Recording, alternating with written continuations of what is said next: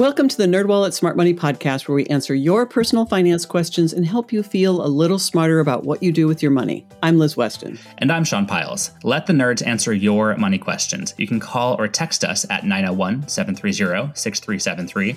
That's 901 730 NERD, or email us at podcast at nerdwallet.com. Follow us wherever you get your podcasts to get new episodes delivered to your devices every Monday. If you like what you hear, please leave us a review and tell your friends. In this episode, we'll tackle a listener's question about whether switching to a hybrid vehicle is a smart financial move.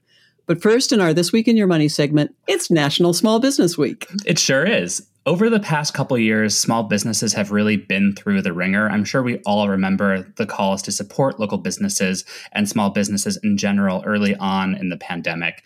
And NerdWallet actually did a survey in 2021 that found that 51% of Americans made an extra effort to shop small in 2020, and around 40% were still doing so a year later. Oh, that's good to hear. Actually, Sean, when you proposed this topic, I was like, why are we talking about this now? Normally, we talk about small business in November and December when people right. are buying holiday gifts. But we wanted to talk about it now because there are good reasons to shop local or shop small all year long for your community, but also for your wallet and for your shopping experience. Exactly. And I think it's great to talk about it now because it helps you build up the habit and the mindset around shopping local. And there are so many great benefits of it. One that I love is that you never know when you'll get a deal. If you're buying something like furniture, for example, the store might potentially offer you free shipping. And anyone who's ever bought furniture online from one of those big stores knows that shipping can get quite expensive. Yes. Well, and both you and I are gardeners, and mm-hmm. going to a local nursery can be eye opening. If you go to a big chain, you're likely to see the same kind of plants. You go to a smaller nursery, and you'll see plants you don't see elsewhere. Also, the people know what they're talking about. You can ask yeah. them questions and get responses that make sense. Yeah, that's absolutely true. And in my experience, there's a place in Portland that we like to go to a lot. And if you buy a plant that they guarantee will do well that year and it just doesn't for whatever reason, it totally dies, they will actually replace it for you for free. So that's great. Mm-hmm. It's a really good deal. Yeah, and there can be discounts and freebies if you are a regular customer. A lot of the small places now have loyalty programs, just like the big chains. Yeah, and one thing that I think folks might not think about is that you can get benefits of shopping small even with online vendors. Like I've mentioned in the past that I'm really big on buying vintage clothing from eBay, and there mm. are a few vendors that I frequent. And at this point, I usually try to cut a deal with them because it's easier to do so online than in person, in my experience. And I have found that they tend to give me the better deals. And I've even had one vendor say, Hey, I know you've shopped with us before. I'm going to cut you this deal, even though I typically wouldn't because you'll probably buy from me again. So that can make a big difference. Yeah, I wouldn't have expected that. I wouldn't mm-hmm. think that you could negotiate online, but why not? Exactly. And one thing you kind of were touching on before is that you can get a more personalized customer service experience that can save mm-hmm. you time and stress when you shop at small businesses. That's absolutely true. And something else to mention is that possibly the small business can offer you a workaround if there are supply chain issues. That's right. Knowing the owner of a local business can actually get you access to inside information about when a product you're looking for might be available. And they know their industry so well, they'll be able to offer you alternatives. And Sean, you mentioned getting plants replaced, but a small business can also help you if something is broken or not functioning properly, right? Yeah, the business that sold it to you, say it's a local electronics store and they sell you something, they can probably help you figure out what is broken on the machine and find a solution for you. I've had this experience with my typewriter actually. I was given one as a gift when I graduated high school. This thing is many decades older than I am, and surprise, surprise, it doesn't work super well. I went to a local typewriter repair place in Portland, and they knew exactly what the issue was and repaired it right then and there, even though I didn't buy it from them originally. Oh, that's very cool. Mm-hmm. And one of the best benefits from shopping at a small business or a local business, in my experience, is that you can tap a deep well of expertise around wherever you're shopping. A lot of people who work at specialty retail stores tend to know a lot about their products one of my best friends in Portland works at a local pet supply store where they have all sorts of specialty goods. And I have two very picky animals in my house that decide every three months or so that they just don't want the food that they've been eating for the past few months. And so it's up to me to figure out what will pique their interest and get them to actually consume food again. So she is hugely beneficial in helping me sift through all of these very confusing, organic, complicated types of food to find what my pets might like. The other thing I like is when you call a local business, you're much less likely to wind up in voicemail hell where you yeah. just keep punching numbers trying to find a real person. A lot of times they just answer the phone and you can talk with them. And in my experience, you may have to wait a little bit longer on hold, but mm. that makes up for the frustration of being put through all of these automated systems. And the other thing I like about the smaller businesses and smaller stores is it feels more curated. You're not just confronted with massive aisles full of stuff and wandering around trying to find what you're looking for. Mm-hmm. And I like that anywhere, whether it's a small boutique or a small hardware store, the stuff I need is going to be there for me to find most of the yeah. time. And that can also help minimize temptation because you know mm. that you're mm. there for a few specific things and you're less likely to get totally sidetracked, or as I call it, targeted. Like when you go into Target and you end up getting all the stuff that you don't need. And when you go to a specialty store, it, that's just less likely to happen. Yeah. And another great benefit is that you keep your money in your community when you shop at a local business. According to the US Small Business Administration, when you spend $100 at a small business, 48 dollars stay in your community. Whereas if you spent the same hundred dollars at a big box store or national retailer, only fourteen dollars would stay in your community. Whoa, that's huge. That's a yeah, big difference. It really is. So, Sean, how do you remind yourself to shop small? What kind of changes have you made in the past couple of years? For me, I really focus on getting specialty items at local stores. And as I mentioned before, I go to a local pet supply place for my cat and my dog, but I also have a gecko that needs crickets. And mm. one hugely underreported story about the pandemic is that there was a big cricket shortage for a long time. and I had a hard time pinning down where I was getting Aussie crickets weekly.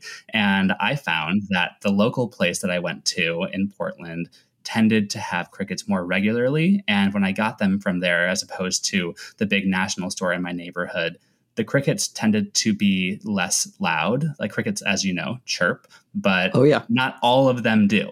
And for whatever reason, the one from the local place didn't chirp. So they were more reliable and they were less annoying to me, which is hugely important. and yes. um, so I made a big habit of going there and I still go there pretty much every week to get my gecko some crickets.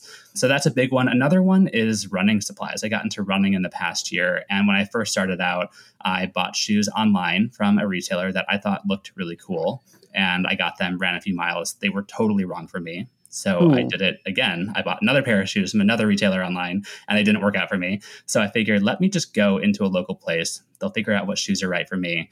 And I bought them. They, they're great. I've been using them for quite a while now. And I kind of made the decision in that moment that, you know, running supplies aren't something I'm buying every single week. When it's time for me to get new socks or a new pair of shoes, why not just go to this place because I know that they can help me find what's right for me? Yes. And with running, it's really important to get the right shoe. Yeah. You can injure yourself if you're not wearing the right shoes, or you'll just be bogged down. I was running in these shoes for a while that were technically hiking shoes, but they looked super cool. And when I went into the running store, yeah, exactly. when I went into the running store and I said, Hey, I've been running in these, they're wearing down in this kind of strange way. The guy looked at me like, You've been running in these?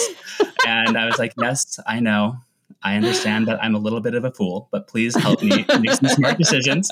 So, anyway, those are the areas that I focus on. And as we mentioned before, gardening supplies are huge for me. And there's a place right yeah. down the street that we love to go to. So, that's what I like to do. I like to focus on what is distinct and special and not just like everyday items like groceries. I end up going to a national chain for that, but it helps me stay focused and know where I can get items from a local small business. So, what about you, Liz? Where do you shop?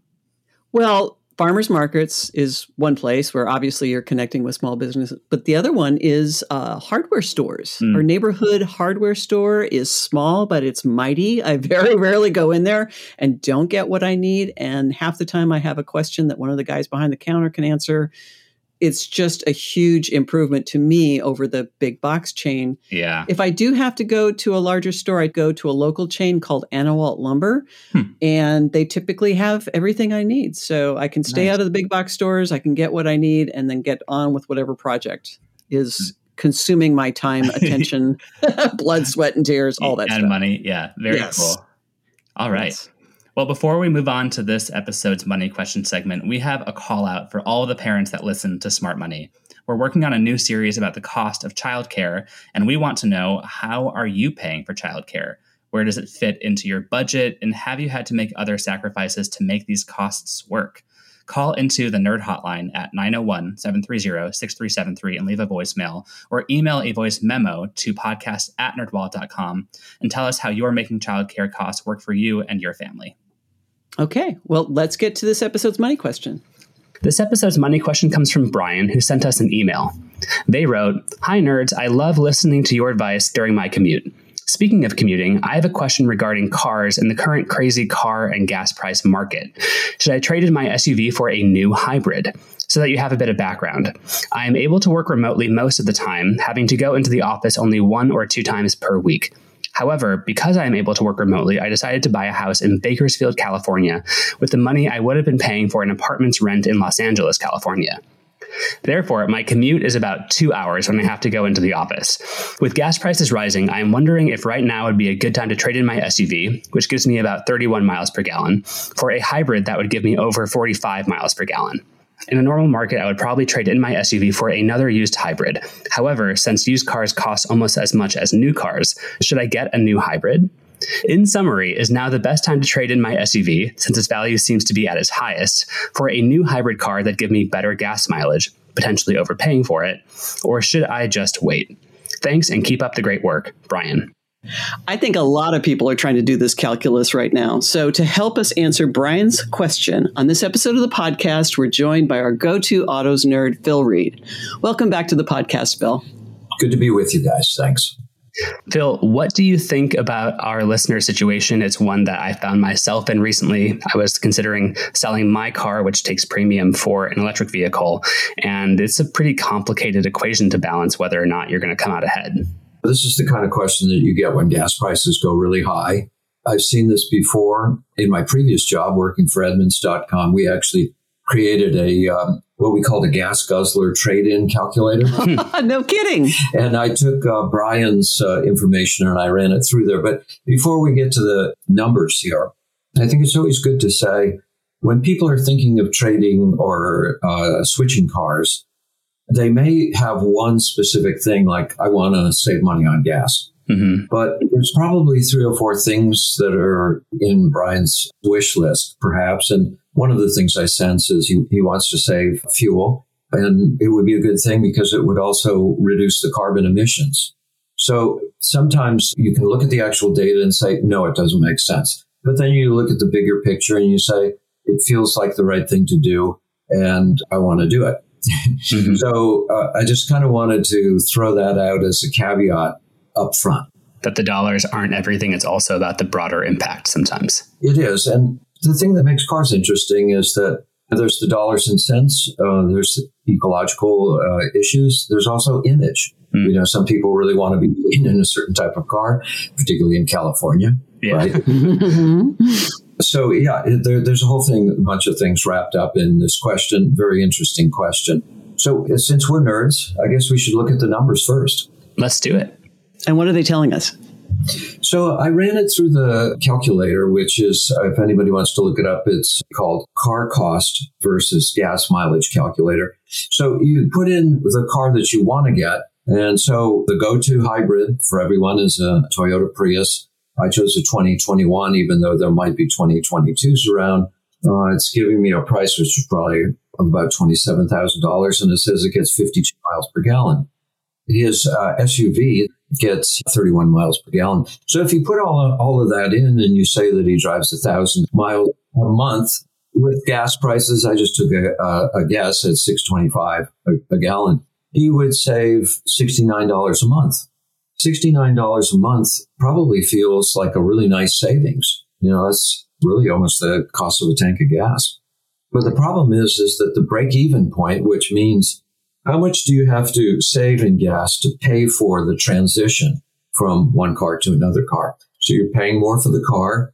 You're also paying sales tax, which is uh, very substantial. I mean, well, it comes out to between 10 and 11 percent. And then registration costs. And registration costs on a brand new car is more expensive than a used car. So according to this calculator, it would take 104 months to pay back that transition from one car to the other. So I guess the answer is no, it doesn't really make financial sense for him to do this. But it's good to know and start with the idea of, well, you know, I did the numbers and I'm looking at it, but I still want to do it for these other reasons. Well, and Phil, as a the owner of a, a plug-in hybrid. I own a Chevy Volt. I know that one of the great benefits of having this car is the fact I can use the carpool lane. And I'm not sure that all hybrids can still get the sticker that allow you to use the carpool lane in California, but if this uh, if our listener really is facing a 2-hour commute and I would suggest it's going to be a heck of a lot longer most of the time to get from Bakersfield into LA, maybe that sticker would alone be enough. Right. Uh, with a, a hybrid, you don't get the carpool lanes, but with the plug-in hybrid, which is what you have, uh, you do get the carpool lanes. Interesting. Yeah. Okay. So, and then uh, all electric cars and also hydrogen cars do get the carpool lanes still. And yeah, I'm, I'm driving an electric car now, and uh, it's been interesting to see gas prices rise. But then I also do get access to the carpool lane. And, uh, you know, on a busy day, you're tired. It can save you 15, 20 minutes on an hour commute. That's pretty significant. Yeah.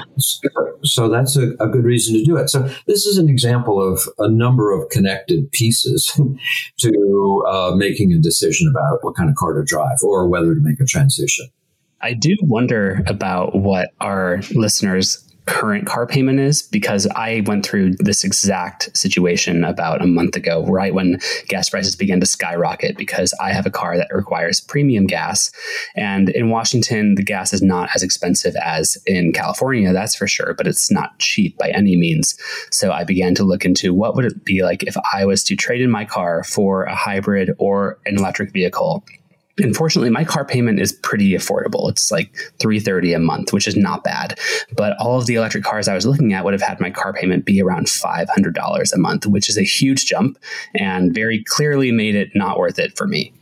Right, right. Well, almost everybody knows the prices of all cars have gone up but the prices for uh, hybrid and electric cars have gone way up. Mm-hmm. So uh, again, you know, you're making a transition. You're getting more for your trade-in, but you're paying way more for the new car that you want to get. Right. Because I was looking at most electric vehicles, and they were like forty-five thousand dollars. Some were even fifty thousand dollars.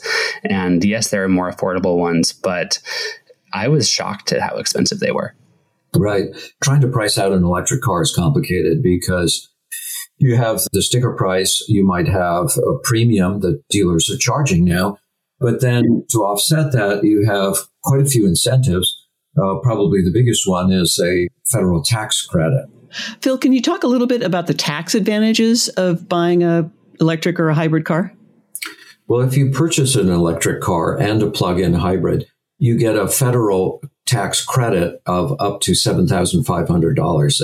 That might vary slightly on different models. But this is a substantial reduction of the rather high purchase price.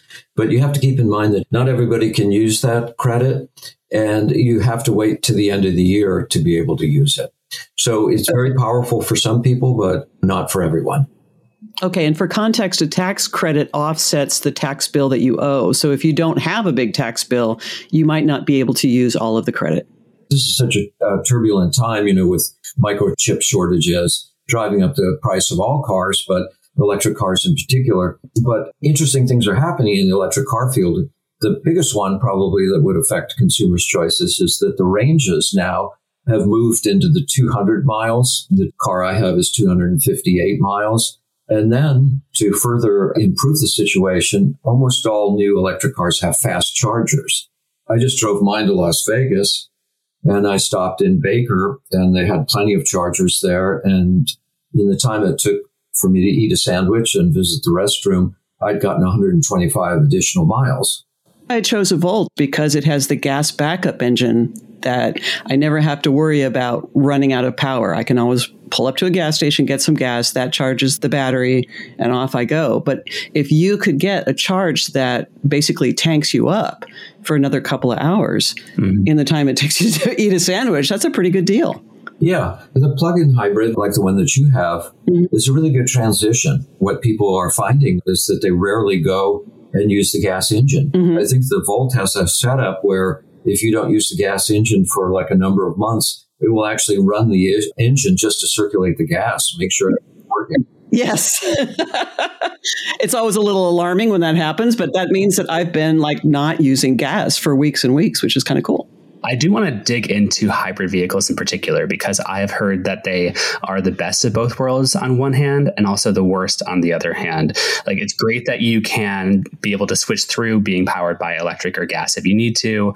If you do run low on your battery by some chance, you have that gas just to back you up and get you to where you need to go. But I was talking with my mechanic, and she was telling me that hybrids are the worst of both worlds when it comes to repairs mm. because they can have issues with electrical problems and the general combustion engine problems that cars tend to have. What do you think about that, Phil? Well, the, the problem with a, a, hybrid is that you have two power trains.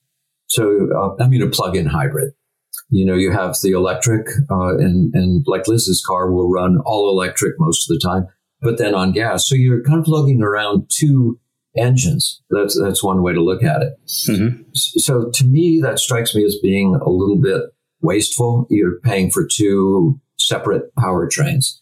But I understand too that it's a smaller gas engine. Mm-hmm. It rarely comes on, so there won't be a lot of wear and tear on that engine as long as you maintain it correctly.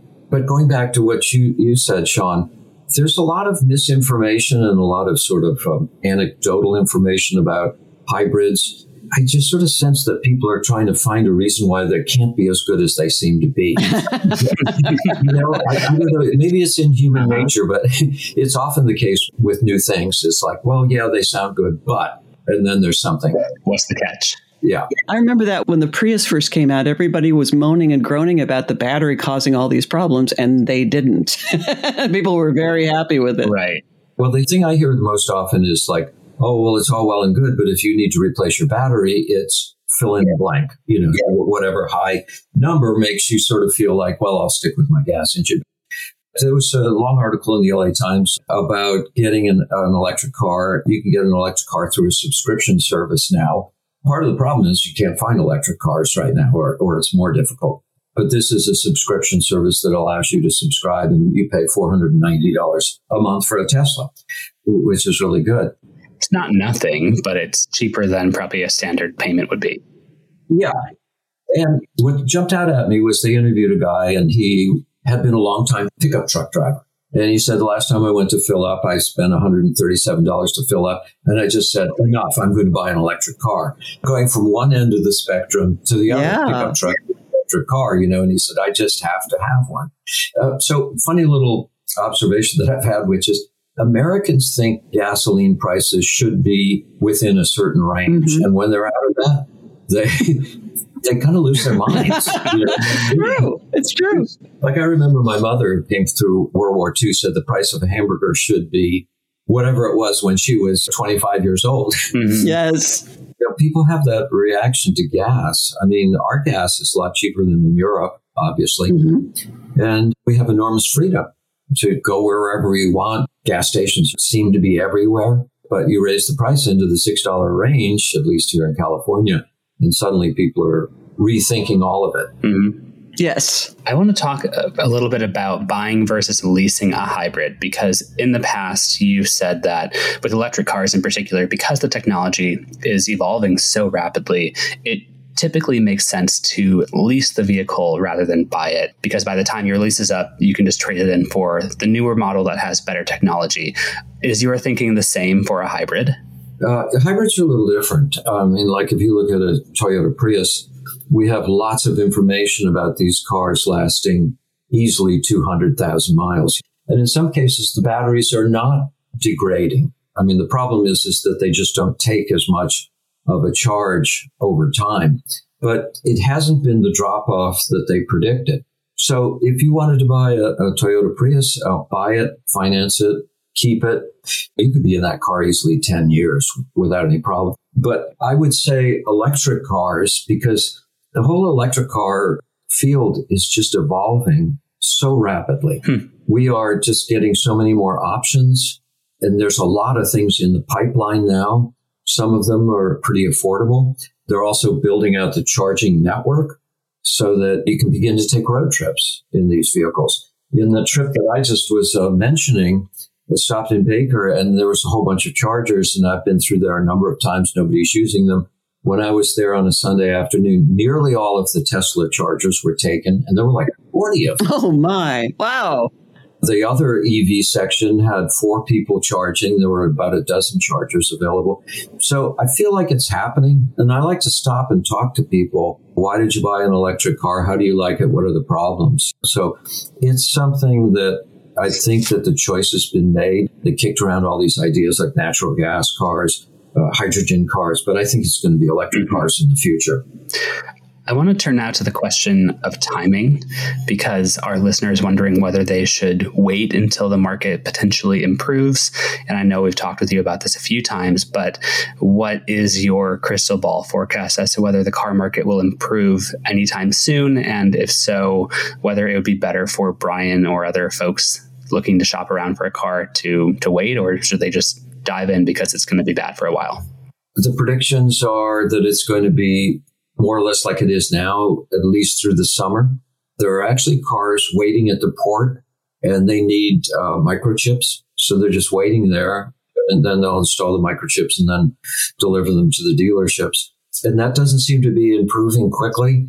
So this is really not a good time to make a change. I mean, you'll get more for your trade in, but then you'll pay more for the car. But that said, this is a, a vast country with many, many choices, and there can be outliers. And using the internet, you can search all over the place. You could find a car on a dealer's lot that's um, priced well. So if you're willing to do the research and you really want to make a switch, it's not impossible. But bear in mind, it's a tough market and it would probably help to wait. But that wait could be a year. Mm, wow. Which is a long time to pay expensive gas prices if you're ready to make a switch. But the thing is, when you really do the numbers like we have been doing here, you see that it's not, people are going to kill me for saying this, but it's not as bad as it seems. You stand next to a gas pump and you just watch those uh, numbers just whirling and you're going, oh my gosh, how much are I paying? but, but then when you look at the possibility of making switch to a more fuel efficient car, it's so expensive. Yep. But those costs are hidden in a sense. Mm-hmm. You're not s- standing next to a giant meter that's show- showing you this thing. So, you know, so much about it seems to be trying to make yourself feel better. Yeah. And often it's like feel better in the short term, but worse in the long term. Oh, yes. And we are so prone to that as human beings. We'll grab the short term solution and not think about That's the consequences. Right. And, and, particularly in economic issues, it's like you want to grasp at that thing. Mm-hmm. And so if you were to switch to a, a hybrid and you, you go and you fill up and instead of paying 60 or 70 dollars now all of a sudden you're paying 40 you go oh yes this is so much better meanwhile you just spent $5000 on a down payment plus mm-hmm. registration plus taxes right. and you're out a lot of money yes yeah so very interesting question do you have any final thoughts for our listener or anyone else considering making the jump like i was recently there's a couple of things. First of all, I'll do the numbers like we've done here. Take advantage of online calculators that make it a lot easier. I would also encourage people, there's a really excellent website. It's uh, called fueleconomy.gov. It has all the cars listed. It has all of the, uh, the fuel economy and also pay attention to how much it costs to run the car for a year for 12,000 miles. That's mm. sort of the biggest factor there. The higher the gas prices go, the quicker you pay off the break even point. Mm-hmm. So those are some things to keep your eye on. But don't panic. There are other things you can do. I just recently wrote an article about ways to drive more economically. You can also purchase gas mm-hmm. smarter, use Gas Buddy and apps like that. Those are things you can do immediately without any upfront investment. What you really want to do is look for things that have a measurable improvement on your situation. And I really think that if people kind of combine gas buying strategies with driving and sensible driving strategies, you can probably reduce your fuel costs by about 20% right away. Yeah, well, Brian may have been going 100 miles an hour from Bakersfield to LA in just a couple hours, so maybe he needs to slow down a little bit. For sure. Well, you know, there's uh, advantages to driving the speed limit. Mm, that's true. I don't know. I don't know about that, Bill. it's sure fun to go fast. Yes. Um, well, thank you so much for joining us. Well, good to talk to you guys. Thanks for having me. Sure thing. With that, let's get on to our takeaway tips. First up, understand total costs. Transitioning from one vehicle to another is always more costly than you imagine because of registration fees and sales tax. Next, put expenses in context. While climbing gas prices are a shock, dig into your budget so you understand the real impact on your finances. Finally, know your break even point. If your intention is to save money, it could take a while for the gas savings to pay for the transition to a new vehicle. And that is all we have for this episode. Do you have a money question of your own? Turn to the nerds and call or text us your questions at 901 730 6373. That's 901 730 NERD. You can also email us at podcast at nerdwallet.com and visit nerdwallet.com slash podcast for more info on this episode. Also, be sure to subscribe, rate, and review us wherever you're getting this podcast. Here's our brief disclaimer, thoughtfully crafted by NerdWallet's legal team. Your questions are answered by knowledgeable and talented finance writers, but we are not financial or investment advisors. This nerdy info is provided for general educational and entertainment purposes and may not apply to your specific circumstances. Until next time, turn to the nerds.